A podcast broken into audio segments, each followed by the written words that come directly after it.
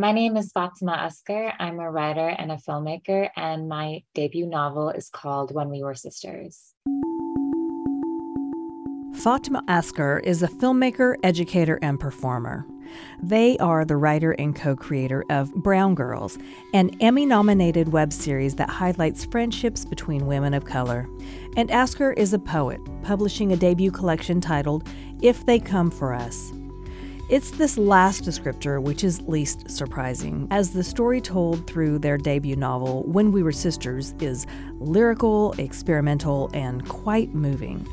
The novel explores the interlocking ties between three Muslim American sisters who, after their parents die, are left to raise one another in a country whose systems were not designed to protect them.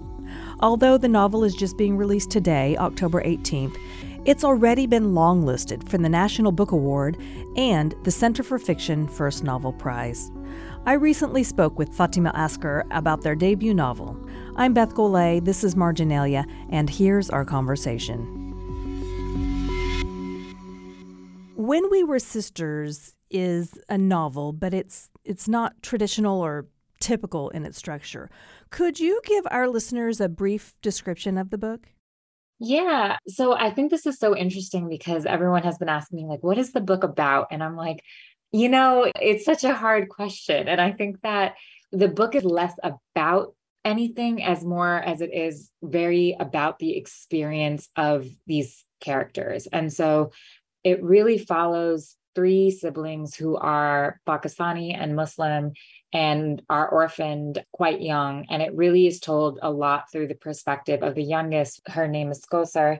And through uh, like the experiences of her day to day life, her understanding of herself, her gender, her family, and things like love and, you know, autonomy and gender and sexuality and desire. And so, really, what you're kind of seeing a window and a look into is a character who has experienced a tremendous amount of early grief and neglect try to figure out how to love in a world that can be very very cruel to them so let's talk about the sisters. I loved the way you described their names, and this is when we learn like exactly whose perspective we are seeing um, at this moment. And the quote is, "Aisha, her name all curves, barely a consonant. Noreen, a hard end, and my name, Kosar, so tough it starts with a pinch. I'm always curious about character development, so talk to me about how you approached the three sisters.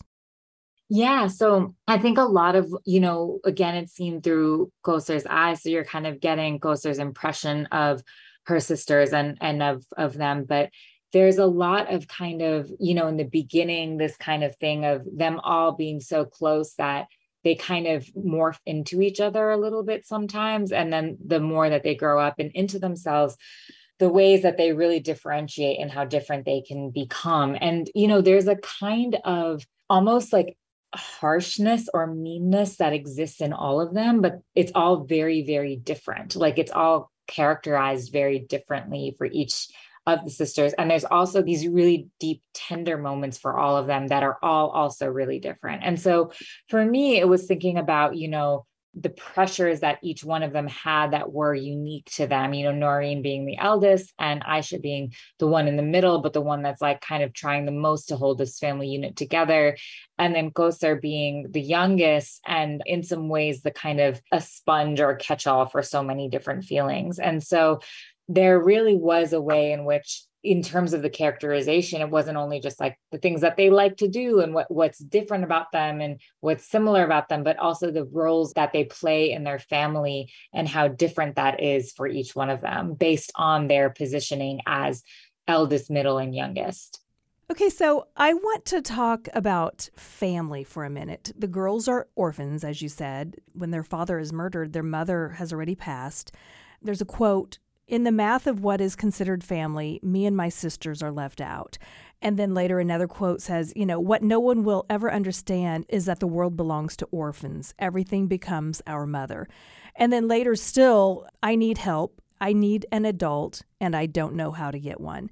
So these quote unquote sisters were orphaned more than once, weren't they?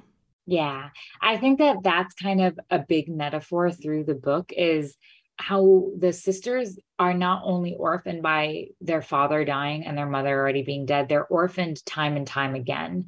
They're orphaned by you know these families and these strangers that take care of them for a while that they form bonds and attachments to and then who disappear or who leave or who are forced out or who are no longer available or accessible to them they're orphaned by each other in some ways and they're orphaned, you know, again, by the moments where they have these very deep human needs for an adult as you're growing up and there's no one around. So they're orphaned a lot by neglect.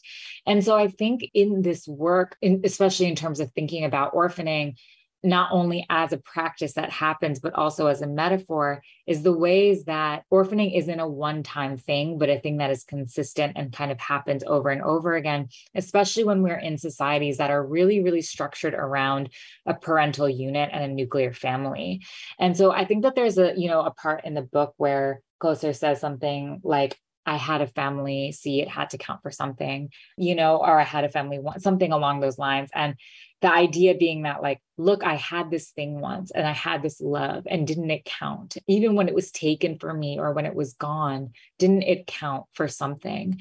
And so i think that that really is the kind of cycle that we see Kosar really in is the consistent orphaning that is happening to her at all moments um, not only just in the immediate aftermath of her father dying yeah, that page only has four lines and one is barely a line, but I have the whole thing underlined. And I the only reason I didn't quote it is because I didn't know if I could get away with saying on air. So, so I used air quotes a minute ago, and you know when I mentioned the description of of sisters because they talk about being sisters or brothers or sister mothers, and maybe the title "When We Were Sisters" comes into play here. I'm not sure, but talk to me about this idea of being more than sisters? Yeah, so I think that because they're orphans, because these three siblings are orphans, there's a way in which they are put into certain roles that go beyond just the idea of traditional siblings, right? So because there aren't a lot of consistent caretakers around, because they need to defend themselves against the adults that are around them, because they need to constantly stand up for themselves, and because they're constantly put in precarious situations that most children, or we would like to think most children, don't experience. There's a way that they become adults quite quickly. And there's also a way that they have to take care of each other and themselves quite quickly. And so there's a way that they go beyond just being sisters. They become this kind of amorphous thing where they become each other's everything. And then there's also this moment in terms of the title around like when we were sisters, where it really calls into question and it interrogates the idea of what are our assumed definitions of sisterhood? What are our assumed definitions of sisters? And what happens when you have that idea in your head of what you think it is, but then your lived reality and your experience isn't living up to it? And so, in some ways, I think the book really interrogates the idea of sister and of sistering and of sisterhood and calls for one that is specific and one that is unique to the situation that they are in and the situation that arises that they are in. And so, therefore, goes beyond traditional ideas of what we think of that term. You know, the novel is is a bit coming of age, maybe, but more than that, you know, enveloped in that coming of age timeline. The sisters must also figure out how to process grief. And at one point, it seems like grief itself was a character. You know, was it? Yeah, I think so. I think that grief is a huge character in this book in the same way that I think orphaning is a character, right? I think that there's ways that some of these emotions kind of take on their own life. And I think that when you're young and you aren't really taught how to process your emotions, but they're there and they're big, they can become a life of their own and they can become a story and a narrative of their own. And so I think in that way, this is why grief kind of occupies so much space and has this space, is because it's very untreated. It's very unacknowledged a lot in a lot of their day-to-day life and a lot of times suppressed and, and put down. And so when it does come out it becomes its own its own vortex. It becomes its own place that it wants to occupy and being that it wants to occupy. You know, you mentioned how grief takes up so much space. And at one point, Kosar thinks, if I had a superpower, I'd make more space. Have you thought about this question for yourself? What would you want your superpower to be? I mean, my honest answer is that I would want to speak like every single language. I think that that is like really the superpower that I would want is the ability to communicate and to be in to be able to speak all, all these different languages.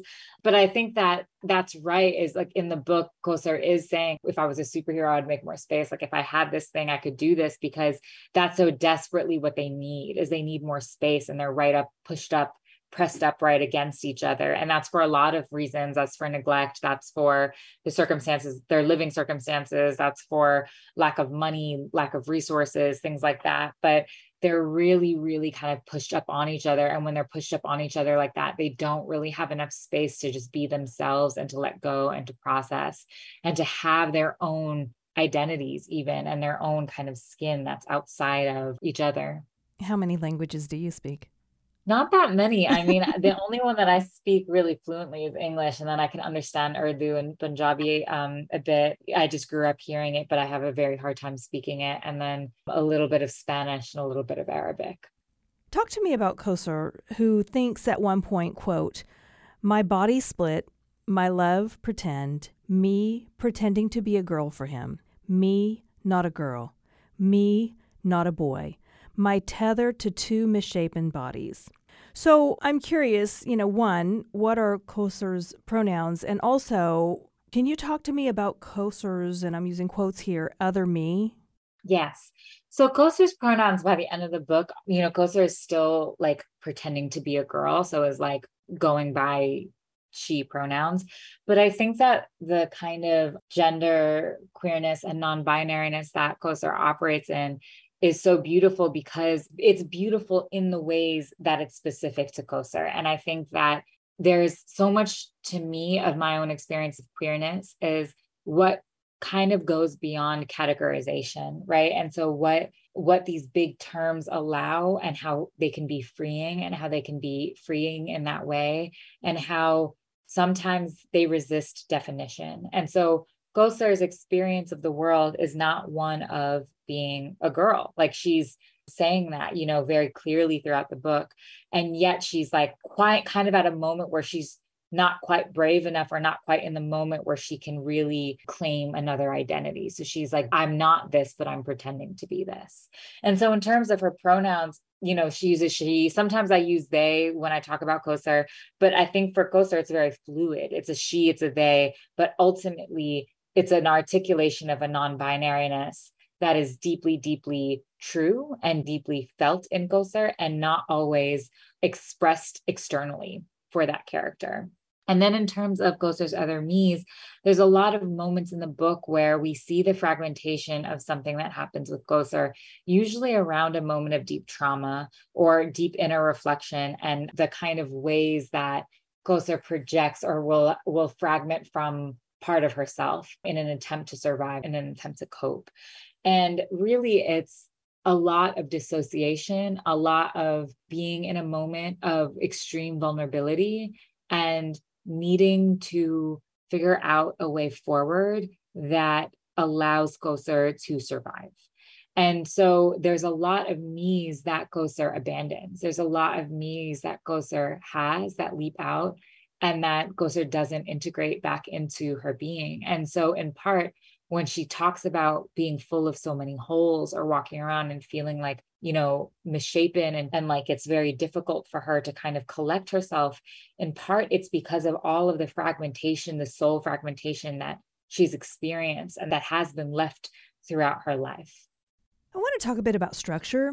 So, talk to me about, you know, like the uncle's redacted name and how you chose to write him the the father's story in verse and her the mother's story and even the beautiful like the sisters visuals on pages like 291 and 314 i know i'm throwing a lot at you so you know maybe choose which ones you would like to address yeah, for the uncle's redacted name, I, I did that for several reasons. I think for me, it made it feel closer. So it made it feel less like it was fiction and a character that you could write off and more like something that you could see in a redacted report or something that you would see in a kind of probably like a child services report or something like that.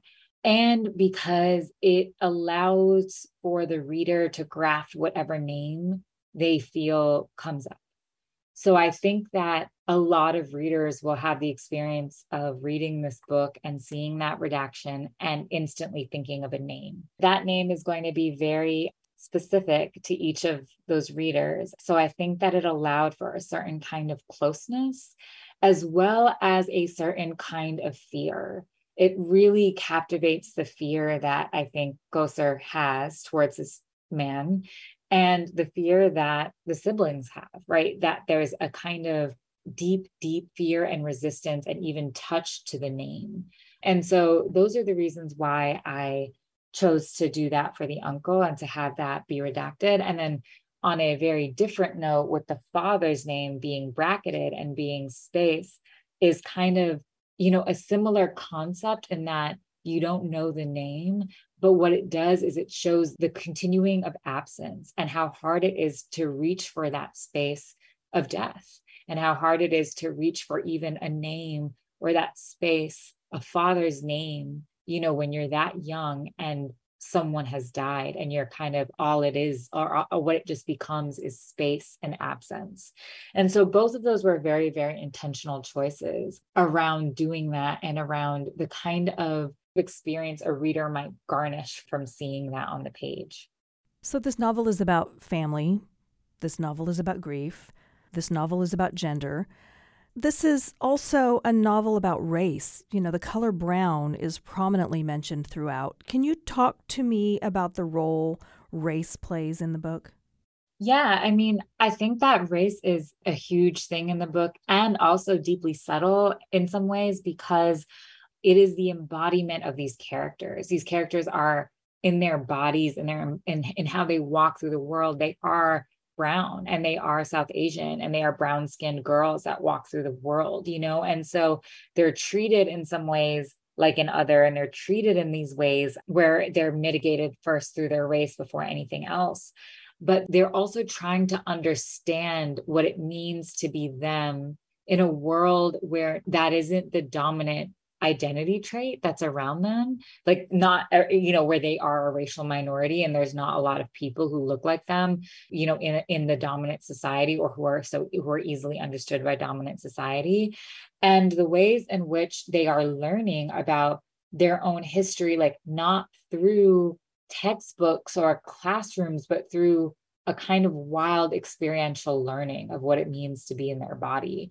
And to me, that feels really accurate for what it feels like and what it felt like to grow up as a brown person in America, right? Was like you had this really deep racialized experience, and yet I wasn't really being taught that, like through like, oh, well, this is your history, or this is your culture, this is where you come from. Like it wasn't being taught that way. It was just my experience of living and then catching things catching stray stories like in a in a family member's kind of brief aside about something and being like wait what is that? You know? And and i think that that is so much of my experience growing up and i think so much of many people's experience growing up and the ways that we're kind of taught our histories almost through the margins rather than through you know through a direct path even though our bodies are quite literally the direct path towards our histories you know our experiences and our and our ideas of race. In your acknowledgments you thank other writers. Can you talk to me about some of the works that inspired you? You know for example talk to me about maybe lord of the flies why you return to it again and again especially given that one of the sections is titled a lord a fly so all of those books that I named in the acknowledgments are books that I could not have written this book without. And I think that, you know, there is this really deep American myth of the individual and individualism, you know, and to me, honestly, it also, there's a very deep American myth of the orphan. I think there's a lot of American literature that's obsessed with the idea of the orphan. And in part, it's because it's like you pull yourself up by your bootstraps, you don't have a history, and then you make it work throughout, despite all odds. You know, it's a very, very intoxicating metaphor. And it is completely, as an orphan, I can say untrue. you know, you are, it's it's impossible to go through this world on your own. And it's impossible to go through this world without deep influence, community, you know, absorption of others' ideas and absorption of other influence you know, and I'm grateful for that. I wouldn't want it to be another way.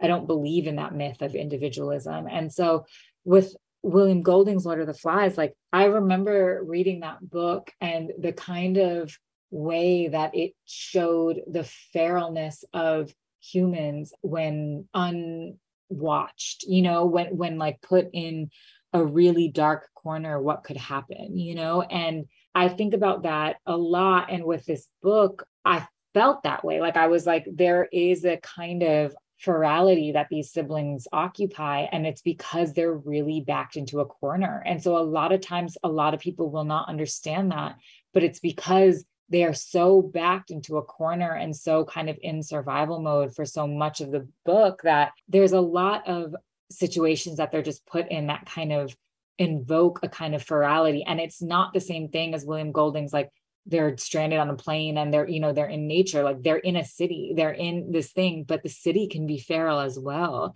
you know? And i think that that was um a, a real thing that i wanted to encapsulate. And then even the the idea of like you know that section allure to fly um the kind of metaphors that i think i just sat with and, and thought a lot of and have sat with for a long time from reading um, you know lord of the flies and and just beyond that and kind of extrapolating that metaphor into my kind of own thing in this book. But this idea of how Kosar will kind of think of herself and her own life as like fly you know like a little fly and kind of thinking of everything else as like allured or everything else as like magnificent and not being able to see that in her own self it was recently announced that When We Were Sisters was longlisted for the National Book Award and also for the Center for Fiction First Novel Prize. So, first of all, congratulations. Thank you so much. Now, it's almost astounding that this is your first novel because it's so well done, but it's also, you know, not surprising to me that you're a poet because that is evident on every page. So, how did your previous writing experience prepare you for writing this novel? Yeah, I mean, thank you so much. And yeah, I've been a poet for a very long time, and it really is one of my real rock beds of love and of deep joy. And I think spending so long thinking about syntax, thinking about word, thinking about lyric, thinking about choice on the page, and also developing an ethos around how to tell certain stories and what kind of stories or like what what does tenderness mean even in hardship? What does care look like? And learning from other poets you know in that way has been deeply influential in my work. And i really felt like this is my first time ever really like writing fiction and and it really was like i was like whoa i'm just in it you know? Um like all artistic practice builds on itself. So even my poetry and my screenwriting and my directing like they all influenced this book and my book influences them you know this novel influences them. And so it is a debut and it's also within a body of work you know and it's in a and it's also within a life. It's like a lot you know me and my friends were joking about this but we were like you know a book is a book and everyone tasted at that but a book is an entire life and it's an entire life that you kind of really really craft and hone in order to be digestible to other human beings and that is something that is also so deep in terms of the process of it as well. What is your hope readers will take away from this novel? You know, I hope so many things. I hope that they these characters are just so deeply flawed and yet so deeply lovable every single one of them including the ones that cause incredible harm. And I think that I hope that readers will take away the nuance of that like the nuance of how much these characters are so human and so deeply worthy and deserving of love and of care and extend that to their own selves. Like i think that i really hope that readers will be able to understand or at least maybe feel from this book like that in themselves like even the parts of them that are maybe mean or maybe not the best or maybe the ones that are backed up in the corners and are acting out like is there tenderness and softness that they can hold for those parts as well? Is there tenderness and softness that they can hold for others? And just how how deeply you know fragile everyone is. Like everyone at every moment is just operating with such fragility and humans are just so deserving of care. And what happens when we move at such a breakneck speed and people get lost in that system. And that hopefully folks can move with a little a little more care because of the tenderness of some of these characters. The book is when we were sisters. Fatimah asghar thank you so much for joining us. Thank you for having me. Thank you so much. That was fatimah asghar author of the book when we were sisters which was published by one world Thanks for joining us for Marginalia. If you enjoyed this podcast, please leave us a review. Marginalia was produced at KMUW Wichita. Our engineers are Mark Statzer and Torin Anderson. Our editors are Luann Stevens and Haley Krausen. Our producer is Haley Krausen, and our marketing coordinator is Carly Cooper. This is Marginalia, and for KMUW, I'm Beth Golay.